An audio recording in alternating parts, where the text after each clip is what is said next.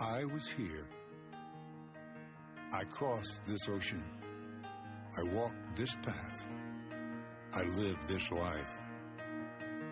But what did I leave behind? What evidence will future generations have of my existence? Empty rooms? Faded photographs? Dilapidated buildings? Dust and bones and chiseled stone? The scraps of self, the residue of life. The ripples fade and they come to nothing. A footprint, a census, a statistic, ink drying on a death certificate, filed away and gone forever. But maybe a legacy isn't material. Maybe a person's impact can't be determined by a calculator. Maybe the ripples of our time on the earth, the love we show, the faith we share, the good we do, the people we help. Maybe they go on forever. Maybe they multiply with time until a snowball becomes an avalanche, a drop becomes a flood, a spark a fire, and a single voice a tumult, roaring to the universe. But I walked this path. I lived this life. I was here.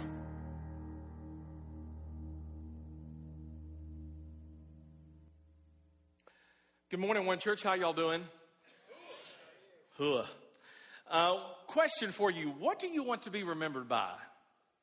How do you want to be remembered once you're gone? Once you're no longer walking this earth?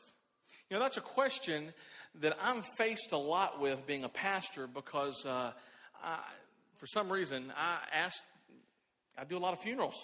You know, uh, being a pastor, I'm always asked to speak at funerals, and being in such a young church, most of the funerals that we do really aren't people a part of one church. It's usually parents of people who are part of one church.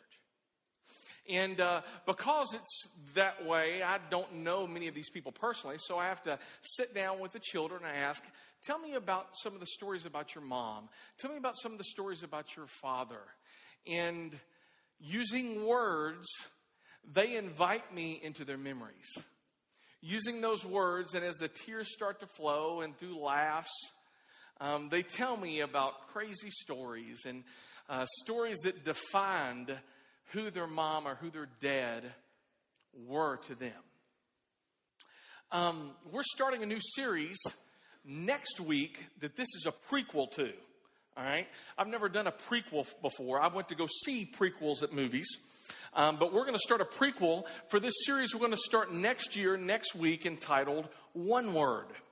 And I'm going to give you some uh, direction, give you some thoughts about how to be able to, so that you can be, this can be interactive and that we can do this together as a church. Um, but really, the, the story uh, was birthed in me by reading this book by Randy Pausch called The Last Lecture. Friend of mine let me borrow it, and as I'm starting to read it, um, it's really kind of a neat story because uh, Randy Pausch, he's a computer science major at Carnegie Mellon University. And at Carnegie Mellon, they have this tradition of doing something called the last lecture. It's hypothetical and it goes this way. If this was your last lecture, if this was the last words that you were going to impart to your students, what would they be? What type of wisdom would you give them? And uh, many professors have done this over the years. Uh, the invite came to Randy for him to do this. And as he's contemplating it, uh, he's kind of working through this. And on Tuesday, uh, September the 18th, 2007, he uh, gets in front of all of his peers, all of his students, and he gives something called the last lecture. And I want us to watch a little bit of this if we can.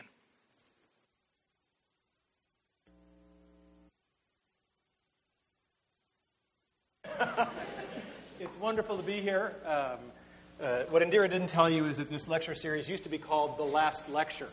If you had one last lecture to give before you died, what would it be? In case there's anybody who wandered in and doesn't know the backstory, my dad always taught me when there's an elephant in the room, introduce them.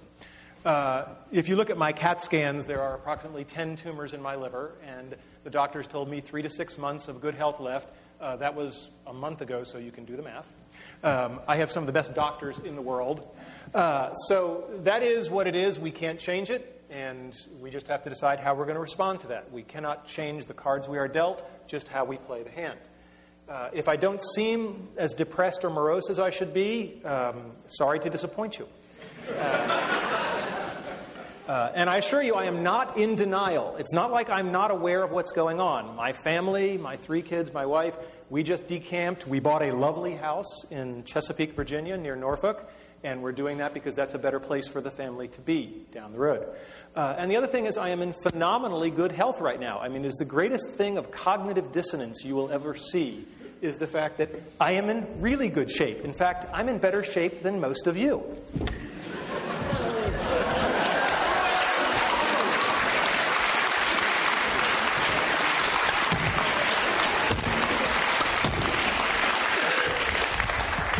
So anybody who wants to cry or pity me can come down and do a few of those, and then you may pity me.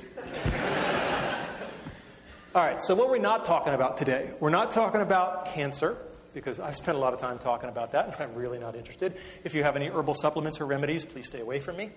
Uh, and we're not going to talk about things that are even more important than achieving your childhood dreams. We're not going to talk about my wife, we're not talking about my kids, because I'm good, but I'm not good enough to talk about that without tearing up.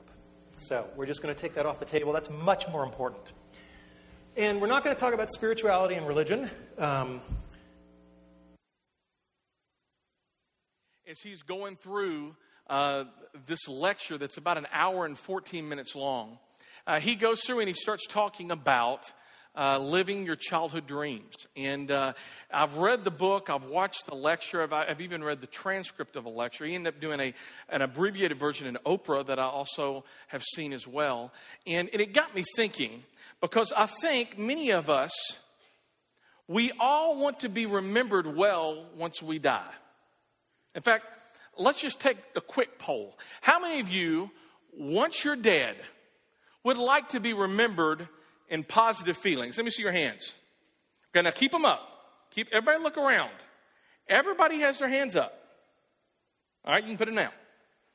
Um, one of the quotes he says in here, he says, and I love this quote. He says, um, I know how the movie is going to end. I can't control the cards I'm dealt. I'm just just how I play the hand. And let me just pull back the curtains of Oz just a little bit and let me explain to you and to me how our movie is going to end. How um, the biography of our life is going to end. It's going to end one of two ways. We are going to die. Uh, a preacher is going to gather around us at a funeral and is going to tell the truth, and a bunch of people are going to cry, and they're going to be really missing you. Or you're going to die a pastor is going to gather around you, is going to tell lies about you, and everybody's going to be glad that you have moved on. But those are our options. Now, you, you, you see the continuity between both of those, don't you? You're dead. All right? There's only one way of getting out of this. It's amazing that uh, the, our life is going to end one way and we are going to die. Now, you're going, wow, Chris, you're just really you're really morose.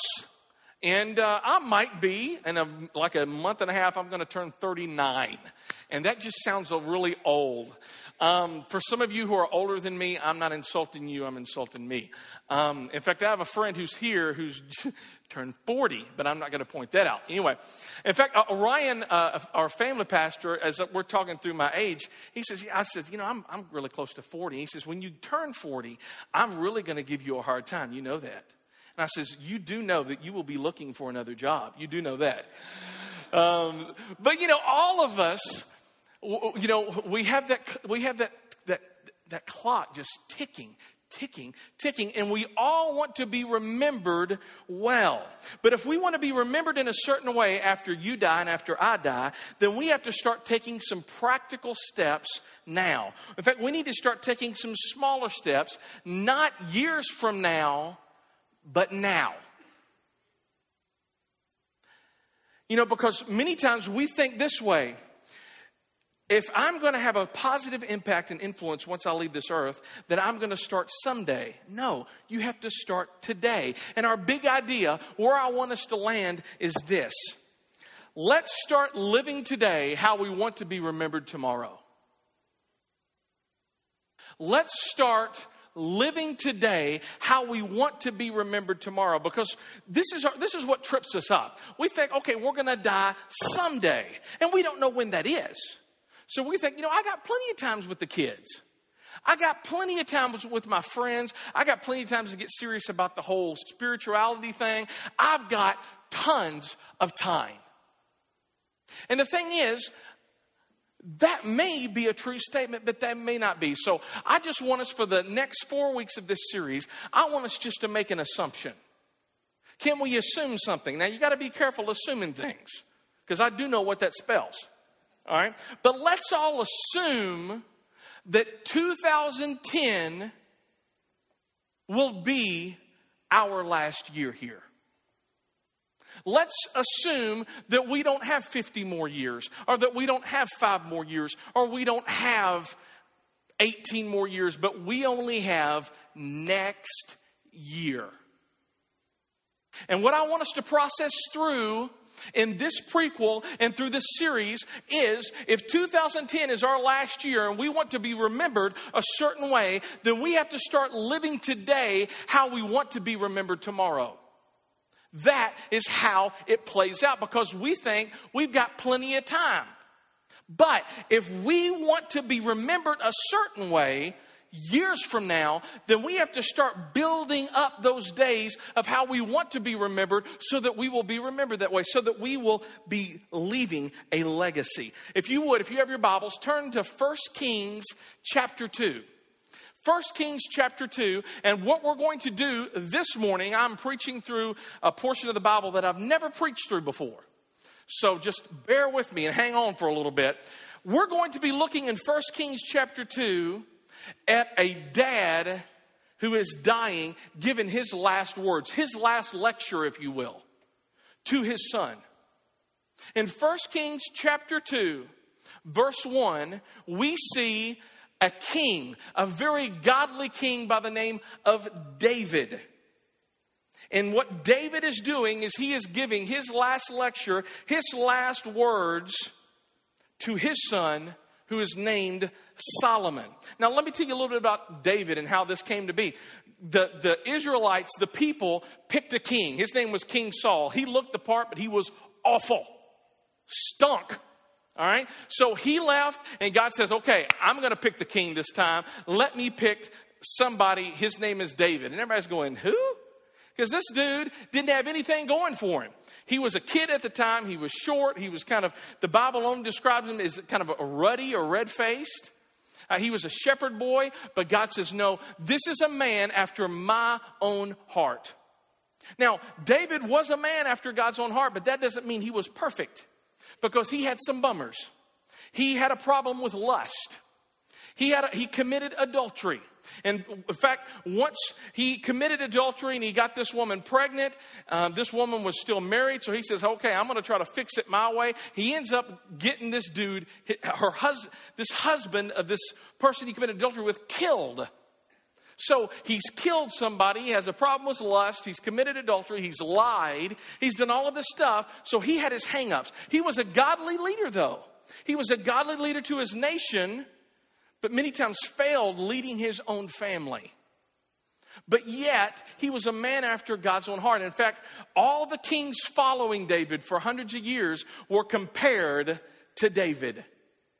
They compared and said this person was like David in this area, but not like David in this area. Just read the books, it's really, really cool. All right, so he is compared. He's a man after God's own heart. All right, now this is what he says in verse 1. As the time of King David's death approached, he gave this charge to his son Solomon. This is what he says I am going where everyone on earth must someday go. David knew his time was coming to an end, so here's what he tells his own son Solomon Take courage and be a man. I don't know about you guys, but I've kind of heard that little lecture all of my life. Right. In fact, if you had a dad who was kind of around, you probably had that same type of lecture as well. And uh, I remember my dad when we would drive to uh, school or we would hang out, and he's an auctioneer, and we would go do these auctions. Uh, I'd be sitting in the cab of his truck, and he'd, you know, he'd just give me, impart to me this fatherly wisdom. And uh, I kind of see it. This is exactly how David and Solomon were. In fact, take courage, be a man. I mean, this is the type of talk that a dad would give his son after his clock had just been cleaned on the football field. You know, pick up, chin up, son, man up, adjust your cup, and get in there. Be a man. Or, um, the, the way, if, if, a, if a son struck out on the ninth inning and lost the game, I can see a father putting his arm around his son and saying, chin up Take courage and be a man. All right? So from there, this is what he says, verse 3 Take courage and be a man. And then he describes how we can take courage and how he can be a man. Look at this. Observe the requirements of the Lord your God and follow all of his ways. Keep the decrees, commands, regulations, and laws written in the law of Moses so that you will be, what's that next word? Successful in all you do and wherever you go. And David said, You want to be a success? You want to be a winner at life? If you want to be victorious in all that you do, if you want to thrive, if you want to flourish, then here's what you need to do you need to keep God's word. And he gives six different synonyms for God's word. Look at it requirements, ways, decrees, commands, regulations, and laws. All those six things are pointing to one thing, and that is this book. This book right here. He's saying, listen, if you want to be blessable, if you want to be blessable and you, if you want God to be able to bless you, then here's what you need to do is you need to obey this. And what happens? Verse 4, if you obey. If you do this, everybody say the word if. If you do this. Then the Lord will keep his promise he made to me. He told me, If your descendants live as they should and follow me faithfully, faithfully with all of their heart and soul, one of them will always sit on the throne of Israel. This if then in the English language is called a conditional clause. The reason why it's called a conditional clause is because it's conditional. Thanks for coming. All right, let's pray. No, really, what he's saying is this there is a cause and effect here that if you do this, then God will do this. And David, lying on his deathbed, is telling his son Solomon, Your tomorrows will be determined by your todays. He's saying, if you want your legacy to be positive, then it, it, your legacy starts today. Because the big idea start living today how we want to be remembered tomorrow. Then David starts in these verses, he starts telling them how he should treat other people. In verse 5, he says, Hey, I've had a problem in my administration. You need to take care of it. In verse 7, he says, Hey, these Barzillai brothers, you need to treat them with kindness. In verses uh, 8 and 9, he says, There's this dude named Shimei. He's a problem. You need to take care of him. And then in verse 10, he says, Then David died and was buried with his ancestors in the city of David. Solomon became king and sat on the throne of, his, of David his father, and his, look at this, kingdom was firmly established. Now, here's a quick question for you. Why was his kingdom firmly established? Was it anything that Solomon had done up to this point? The answer is nada. No, it is not. The reason why his kingdom is firmly established is because of David. But the only thing Solomon has done is he has been fortunate enough to have a dad. A dad who was there who influenced him and set him up for success. I mean, Solomon is already on third base. He's already on third base and he's waiting to come home. I mean, David was the reason why Solomon's kingdom was firmly established. And let me say, guys, you have the power, the influence, the potential to, to influence your kids and to set them up for a legacy today. Today. You have that power. So, what are you going to do? Are you going to start living today how you want to be remembered tomorrow? Or are you going to say, you know what? I got stuff to do today. I got to go to the office. I've got to do this and I'm busy. This. We have to start living today how we want to be remembered tomorrow. Now, so that's it, right? In the story. And Solomon lived happily ever after. Well, let's look at how Solomon lived. Chapter 3, verse 1. Up to this point, Solomon hadn't done nothing. But now the ball is in Solomon's court. His kingdom is firmly established, and it's either going to stay established or it's going to decay. And let's see what happens. Verse 1 Solomon made an alliance with Pharaoh, the king of Egypt, and married one of his daughters.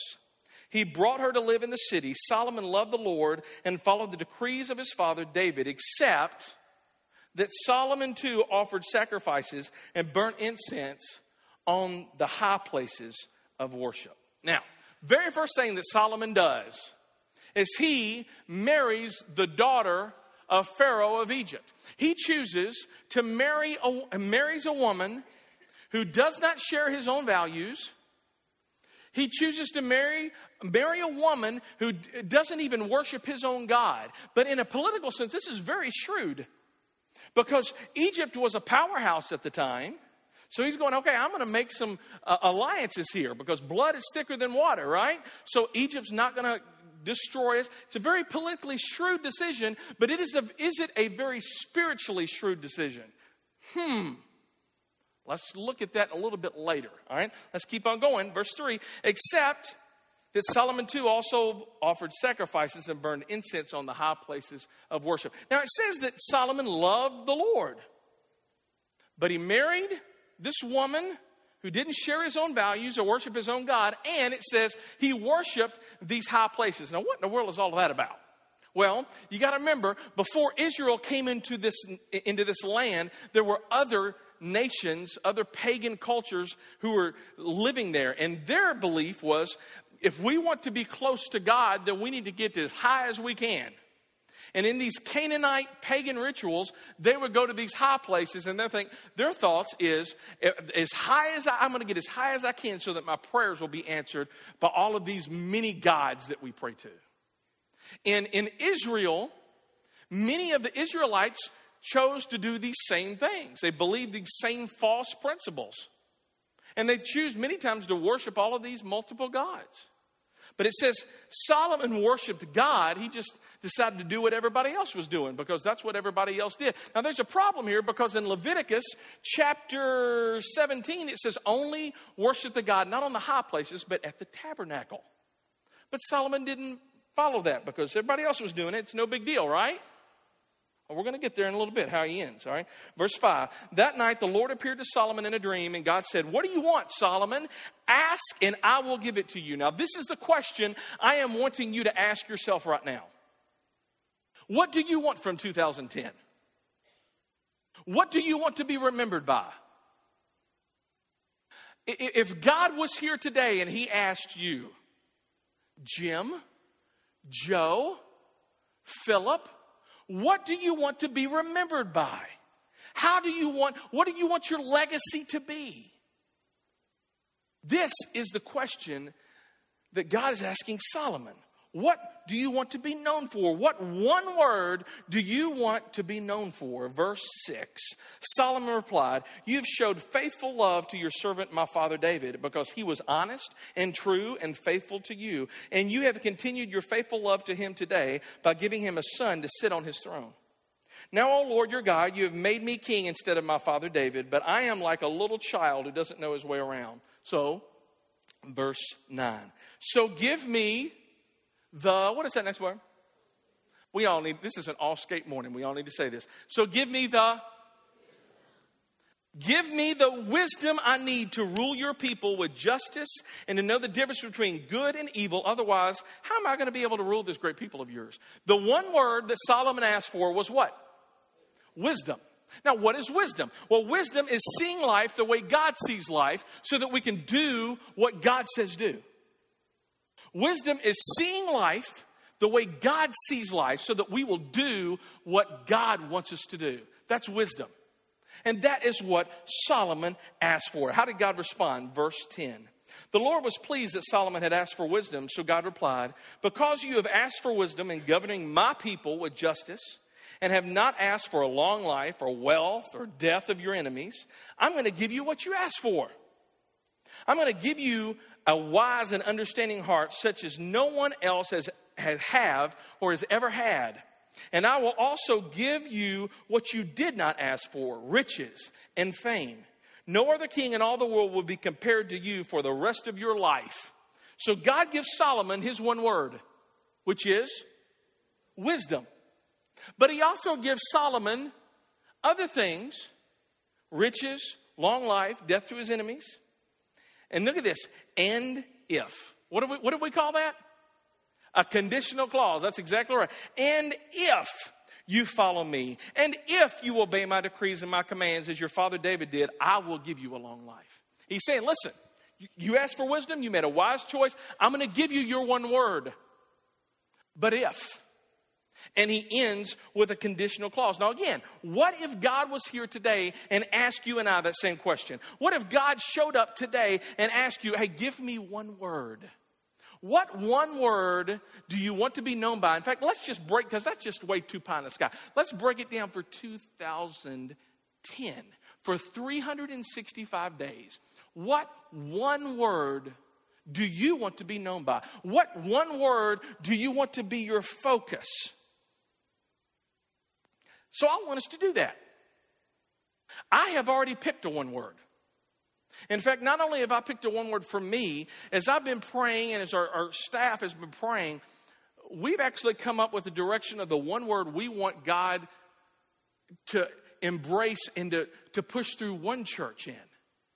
Y'all want to know what that one word is? You're going to have to wait till next Sunday. All right? And, and, and, but I, what I want to do for the rest of our time today, as brief as is, is I want to give you some practical steps so that you can come up with one word.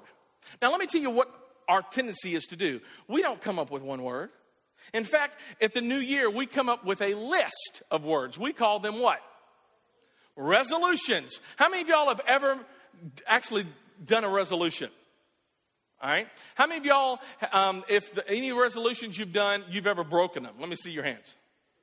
Okay, that is everybody. Those who didn't raise your hand, you need to confess. All right. Because everybody has made promises to themselves, right? And not following through on them. I mean, think about it. Our resolutions, this is kind of what they sound like. They kind of sound, we make a big list and we define our next year by things that we need to start doing or things that we need to stop doing, and we make ourselves promises. G- give you some. I need to stop spending all my time at work. I need to stop um, overeating. I need to stop uh, not exercising and being a couch potato. I, I need to um, I need to stop smoking. I need to stop drinking.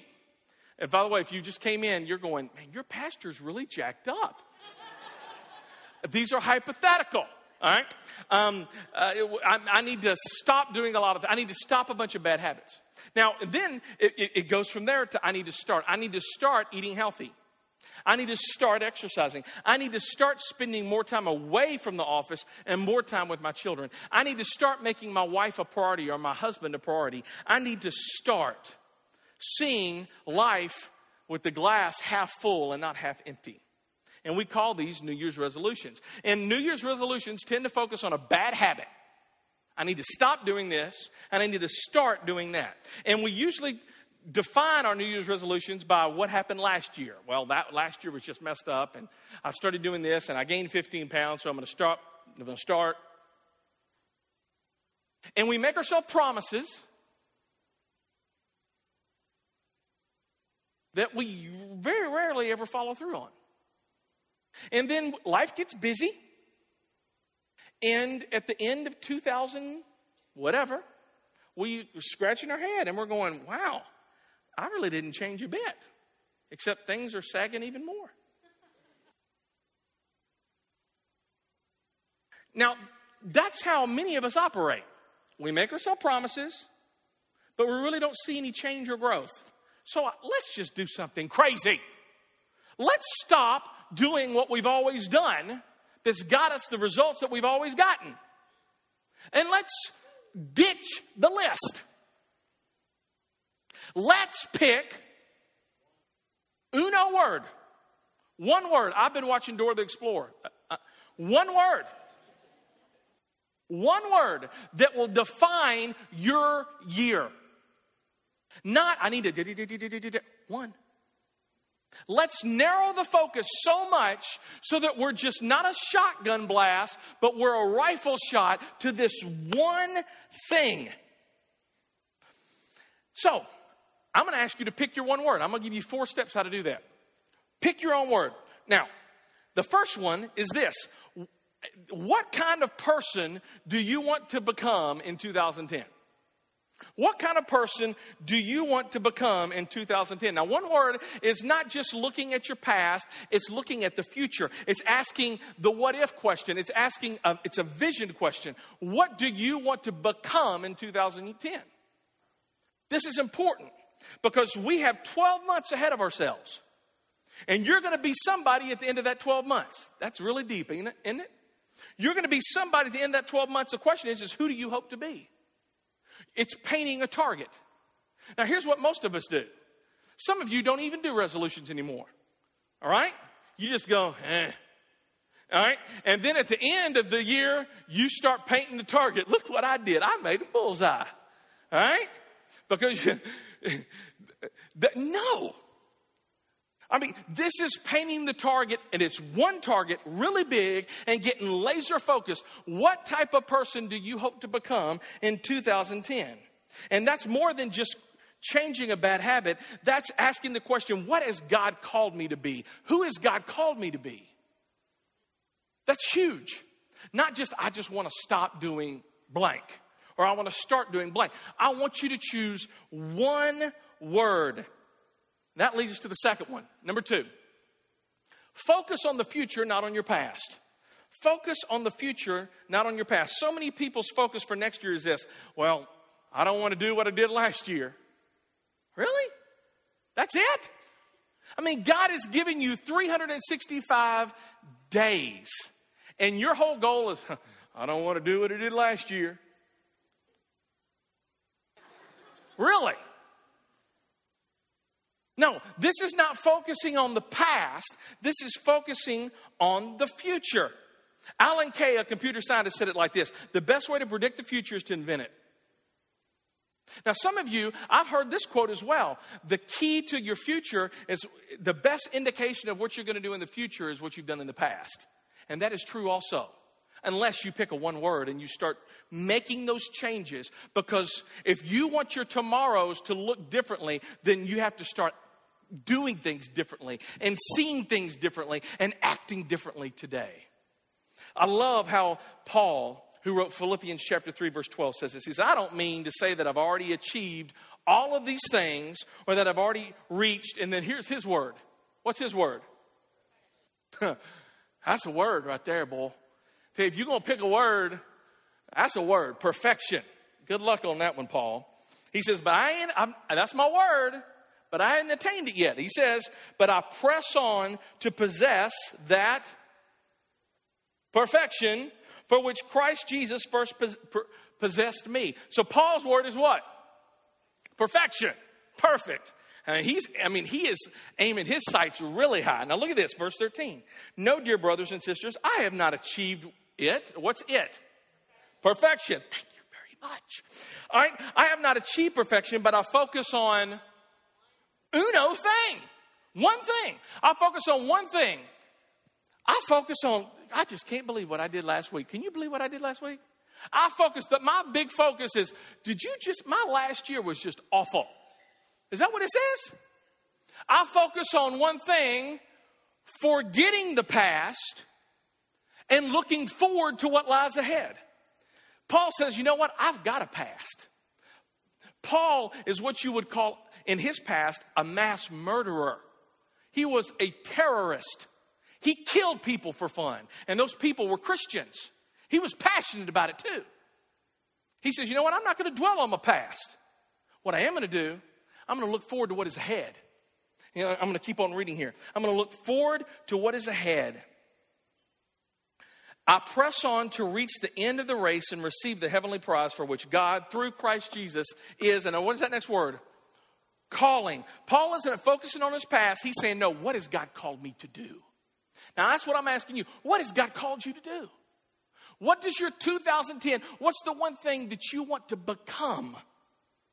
Now, and then three, uh, what I want you to do is I want you to sit down, I just want you to write some words. I want you to write a big old long list. Big old long list. You ask the question, God, what have you made me for? God, why have you made me? And if you answered number one, what kind of person you want to become, I just want you to get a mental picture of what that person looks like. And I want you to write down some words. In fact, I've written down a bunch of words. You might, and just give you some idea to get your creative juices flowing. Here's some of the words I've written down integrity, character, passion, influence, listen, shine, accurate, perfect. That was Paul's. Quietness. Some of you, that's your word. You just need quietness. Some of you, your mothers are preschoolers. You're praying for that. Right? Quietness. Diligent, delight. Some of you need balance. Some of you need reflection or whole, commitment, trust, challenge, decide. These are all words that you may want to write down that may need. Now, here's a, you need to write down a big list of them. And then you know what you need to do with that list? You need to cut that list in half. Okay? If you got 40, you cut it down to 20. And you start taking stuff out. And then after you get your list of 20, you cut it down again in half and you get 10. And you say, okay, these were good, but no, these 10. That's what I want my 2010 to be. But here's what you need to do you need to resist the urge of keeping the list because the list is too broad. It's too, it's too broad. All right, here's what you need to get laser focused. You need to narrow the focus here, and you need to say, no, okay, I got 10, I need to break it down in half. I need five. And then in five, you break it down again, and that's two and a half, which just doesn't work. But you know where I'm going here. And you narrow that down to one word. So, after you do that, here's what I'm asking you to do. You can go on our website, and there is a, I, I, and I don't know exactly where it's on our website. I'll give you that details next week. But I know it's on our website. You can go to our blog and you can actually input, hey, this is my name, this is the word, and here's the reason why I'm choosing this word. And I want all of us to do this. Even if you're here, you're visiting family, you may live in Alaska or Hawaii and you're not regularly here, I want you to do this because this is going to narrow your focus. Now, as we close, let me tell you why this is going to just absolutely be awesome for you is this is going to narrow the focus so much for you that this will be able to give you direction of what you need to say yes to to 2010. You see, if your word is quietness, then that gives you direction of what you need to say yes to and what you need to say no to. And some of you, y'all have problems saying no. I, I know what you're feeling. I'm that same type of person. But you know, you, you say, you know what? That's not my goal for this year. And what you do is you narrow the focus in such a way that you start ordering your life around the type of person God wants you to become for next year. And that is next week. You see where I'm going here? How many of y'all are going to do this with me? Thank you, three of you. All right, don't make me come out there. I want us all to do this. And then I want you every week, that's 52 weeks of the year, I want you to every week say, okay, this was my one word. Did I accomplish it? Did I calendar around that one word? Did I achieve that one word this week? And if whatever that one word is, you're going to be able to, at the end of 2010, you're going to be able to see some spiritual growth toward what God wants you to become. And this is going to be a journey together as we all narrow the focus, ditch the list, and get focusing that lens into one word. Whatever happened to Solomon? You know, Solomon had a great dad, a great influence in his life, his kingdom was firmly established. What happened? Well, the very first thing is he married a woman who did not have the same value system as he did, did not worship the same gods. And we find out later in life, not only did he marry that one lady who didn't share his own values, he married 299 more women who didn't share his own values. Guys, y'all having a problem with one woman? Don't answer that. you know, and you know what happened to Solomon? The one word that he was so laser focused on started drifting away. You know, he had that tendency of, of he, he built a great temple to God in Jerusalem, beautiful temple. But his focus of worshiping on the high places, he allowed everybody else, what the crowd was doing, to influencing what he was doing. At the end of his life, he got so far removed from God that when he wrote the book of Ecclesiastes, he says, A life without God is meaningless. What about Randy Pausch? Well, this is the very uh, 59 seconds, last 59 seconds of his last lecture. I want you to look at it.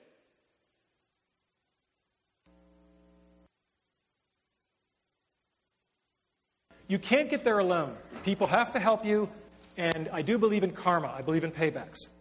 And be prepared. Luck is truly where preparation meets opportunity. So today's talk was about my childhood dreams, enabling the dreams of others, and some lessons learned. But did you figure out the head fake? It's not about how to achieve your dreams, it's about how to lead your life. If you lead your life the right way, the karma will take care of itself. The dreams will come to you. Have you figured out the second head fake? Talk's not for you, it's for my kids. Thank you all. Good night. You know, as I watched his last lecture and I read the book, The Last Lecture, I can be honest with you, the more I, I and my wife and I, we actually read this together we were talking a couple days ago. The more I read, the more depressed I got, the more hopeless I got. Without sounding um, heartless when I say this, um, to all indication, it doesn't seem that Randy was a Christ follower. In fact, you heard his quote at the very end. He says, You know, by living right, the karma will come back to you. On July the 25th, 2008, Randy passed away. And again, without sounding heartless, Randy is in one or two places because there is no third place, there is no door number three. If you know Jesus Christ as your Savior, you are at home with the Lord. In fact, some of you, uh, your parents have passed away this past year, and you know that they are home with the Lord. But hear me on this one. If you don't have a relationship with Jesus Christ, you are not home with the Lord. The Bible says you are for eternity in hell. Now, I don't know about Randy, but I do want to say today very clearly that it's not about karma, it is about Christ. It is about Jesus. And if you trust in Him, you don't have to worry about karma. You won't have to worry about any of this other weird stuff. If you trust in Jesus Christ, He will not disown you. He will not let you down. He is always there for you. But in order for that to happen, you have to, you have to realize that you can't do it on your own you have to realize that the only way to get to heaven is through Jesus Christ, that I am the way, he says, the truth and the life. And no one comes to the Father but through Jesus. And if you're here this morning and you do not know him, I would encourage you to come see me, come see some of our staff. We have lanyards on afterwards, and we can be able to answer that question for you, and we can pray and work that out. My encouragement to you is what does 2010 look like? What if 2010 is your last year? If it is, and if you want to be remembered a certain way, then start living today what you want to be remembered for tomorrow. Let's pray. Dear God, I just thank you so much, God, that, Lord, uh, many times we have these heart checks and we get we go into the doctor and we get these checkups. And Lord, that has been my prayer for the past weeks, even months for today and for this series, that we would be able to stop the busyness of all the junk and of all the stuff in our lives, and we would be able to get laser focused on who you want us to become. That you call us to become someone, that you are calling us to become someone and something, and we need to start doing that today, not someday, but today. Lord, I pray for all of us, Lord, that we would, as we're working through this one word process together, that we would be laser focused on you. Not just on our past, but on who you want us to become. For it's in Jesus' great big name that we pray. Amen.